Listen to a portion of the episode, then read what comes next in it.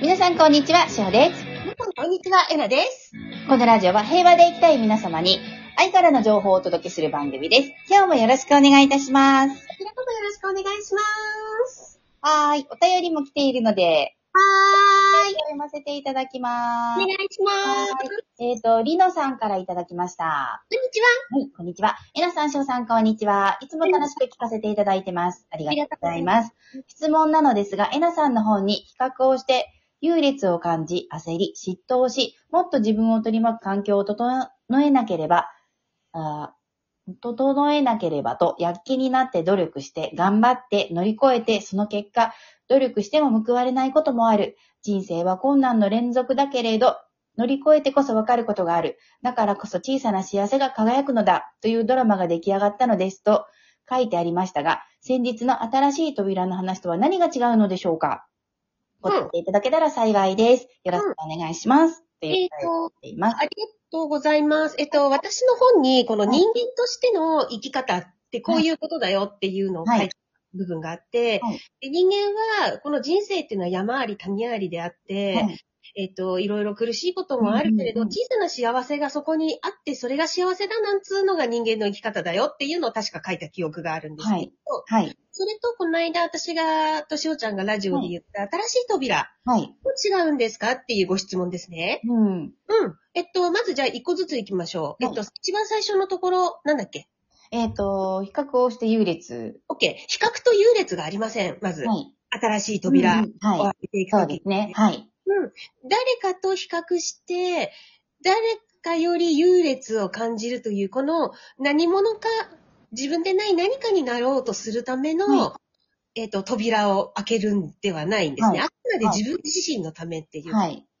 チャレンジ。ジしてみたいから、はい。その先の景色が見たいからって、はワクワクする感い。じ。うんうんうんうん。はい。で、その次なんだっけ焦り嫉妬をして、もっと自分を取り巻く環境を整えなければ。もう、もう全然違う。もうそんなの、そんなの外側をが怖いから、はい外を自分の思う通りにして、その中で安心してようっていうの生き方だそうですよね。もん。うん。あの、この扉っていう多分解釈が、ちうん。ょっと、ちょっとだけ違うのかなっていう感じですよねうんうん。あの、うん。私たちの新しい扉は、扉は、うん。苦しいことを変えるための扉ではないんですよね。くる、ん何苦しいことから逃れるための扉ではなくて、あ、違います。どんどん新しい自分をそう。あの、発見していくというか、チャレンジしていく扉。そうです、そうです、そうです。それで、もしダメならまた次の扉。そう。次の扉、ネガティブに、ネガティブな扉を開けるための、まあ、違うかった、あ、違うかったんだ、こんなに努力したのにって言って次の扉を開ける扉ではないです。うん。結局、今回の羽生くんの、あれって確か羽生くんの話から来たんだけど、はい。彼のあの、4回転半が失敗したけれど、はいでも自分にとってそれはほら、後悔は一個もないっていう、あの、すがすがしさよ。はい。うん。うん。あれが、新しい扉を開けていくっていうことで、はい。うん。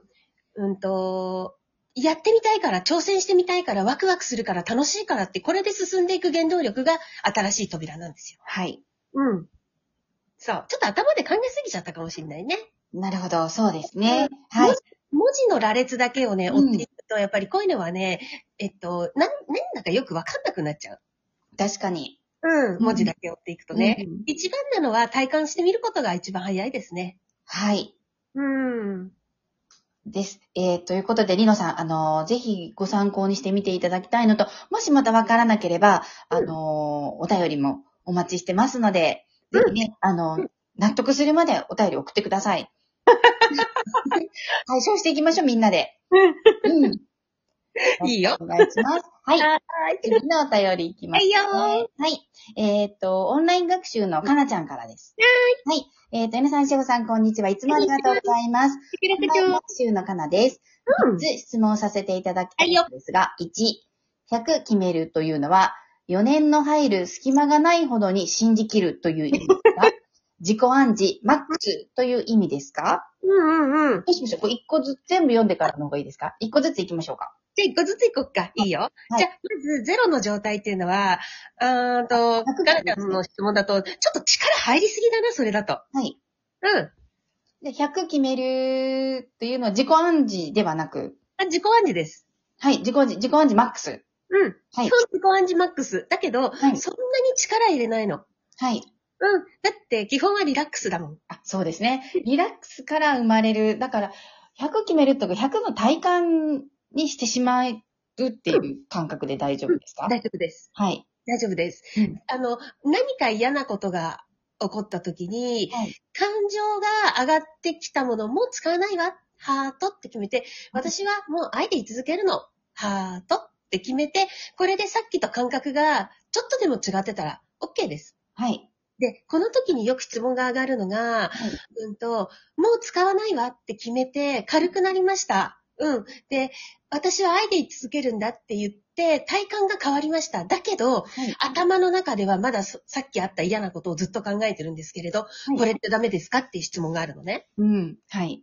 で、それは思考と感情っていうのは結局別々に今誤作動を起こしているから、はい何か衝撃的なことが起こった時、頭の方はね、繰り返しちょっとそれを思い出したりするんですよ。はい。だから、注視しているのは自分の心で、はいその時にまた少しでも嫌な感情が上がってきたら、あ、もう使わない。ハート。うん。で、私は愛で居続けるハートって、これをやっていると、はい。いつか、その嫌だった状況っていうのは頭に浮かばなくなってくる。はい。うん。一度やったから、衝撃的な何か出来事があって、一度それをやったからといって全部が消えていくわけじゃないから、はい。うん。そう。でも逆に、その事象、出来事は関係ないから、はいその出来事を使ってまだもやもやするのを手放していけば、手放していけば、手放していけば、ラッキーだよ。うん。うん。うん。ね、そうですよね。うん。なるそほうど。はい。思い出してくってダメですかとか言われるんだけど、別に思考が勝手に誤作動してどっかの引き出しから引っ張り出してきてるだけだから、はい。その時の自分の心の状態に注目すればいいよ。はい。ありがとうございます。はい。じゃあ次、2番目の質問ご質問。いよえーっと、2、ゼロの状態を持続させるのが難しいです。ー一度ゼロに入ったら、この状態をキープ、この状態をキープと思っているだけで、ゼロの状態を持続させられますかそれは自分が決めることですね。うん。うん。自分が、はい。これがゼロの状態である。今すごく口から心臓出そうだけど、私にとってはこれが今落ち着いてるんだ。うん口から心臓出そうだけど落ち着いてるんだって自分で決めていけば、はい。そうなります。ゼロは外から起こら、起こってくるものじゃなくて自分が決めるものなんです。はい。はい。だからどんなに落ち着いて冷静でいても、自分がそうじゃないって、今この瞬間決めてしまえば、はい。もうゼロではなくなってしまいます。はい。うん。だって私だってそうだよ。今こうやって、はい。ゼロで落ち着いてても、いや、これ違う。私今すっごい慌ててるって思ったらそっち行っちゃうもん。あ、持っていかれちゃいますかえなさん。でも。だって100決めちゃうから。はあ、なるほど。はうい。ん。100決めちゃえばね。うんだって100決めちゃえば、状態はどうであれ、自分がそういうふうに決めちゃうことだから、はい。うん。うん。なんだよ。だからつ、だからさ、ほら、常に、はいあ待ってくしゃみ出る。あ、 はい。はい。大丈夫ですかね、もうそろそろ、もうもう飛んで花粉こい症のっ時期て。だ。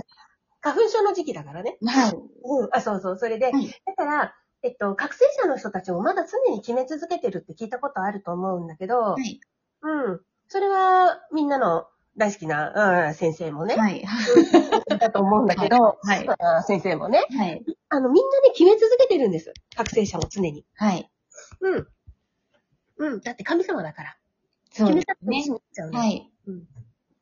そうよ。はい。ありがとうございます。うんじゃあ、えっ、と、次3番目のご質問です。はいよ。はい。ステップ2になって、もう2分に1回は統合しているのですが、そのうちだんだんとアファメーションが棒読みになってしまいます。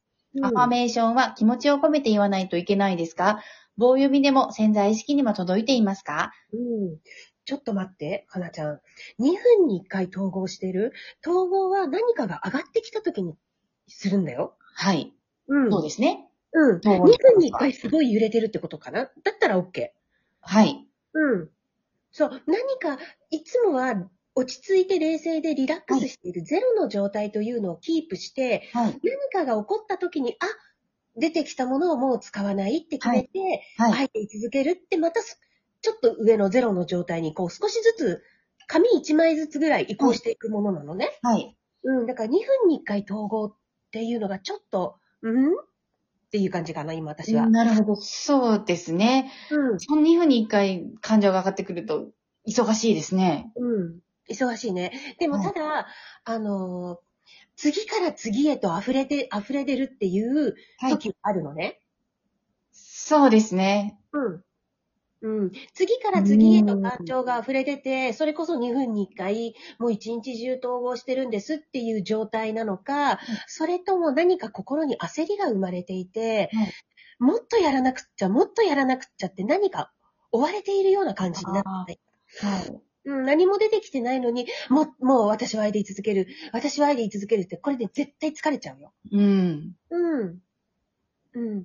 で、えっとね、統合は棒読みではダメです。潜在意識の方にアプローチするのは、自分の意識がしっかり変わっていくから潜在意識も塗り替わってきます。はい。うん、必ず自分の心を見てあげてください。使わないと決めた時にどうなったか、私は愛で居続けるという時にどうなったか、はいゼロでいる、落ち着いているという状態がどういうことなのかっていうのを心に覚えさせていってあげることで潜在意識にもアプローチしていきます。はい。うん。ありがとうございます。えっ、と、かなさんいかがでしたかこの1、2、3のご質問。うんあのー今、かなさん以外の方もね、きっと今のお話、統合されてる方にはとてもピンポイントで響いたと思うので、うん。皆さん、ね、ご参考にしていただきたいです。うん。でね、もうみんなもそうなんだけどね、はい。絶対力入れちゃダメ。うんうんうんうん。そう。だって、統合はどこまでも自分がスッキリして、はい。気持ちよくって、自分の可能性を最大限に感じられて、はい私服になっていくものだから。はい。緊張と、緊張の中にやっぱり私服ってないんだよね。うん、はい。うん、この広がる感覚、ね、そっちをはい。大事にしていってね。はい。では皆さん今日も素敵な一日をお過ごしください。いってらっしゃい。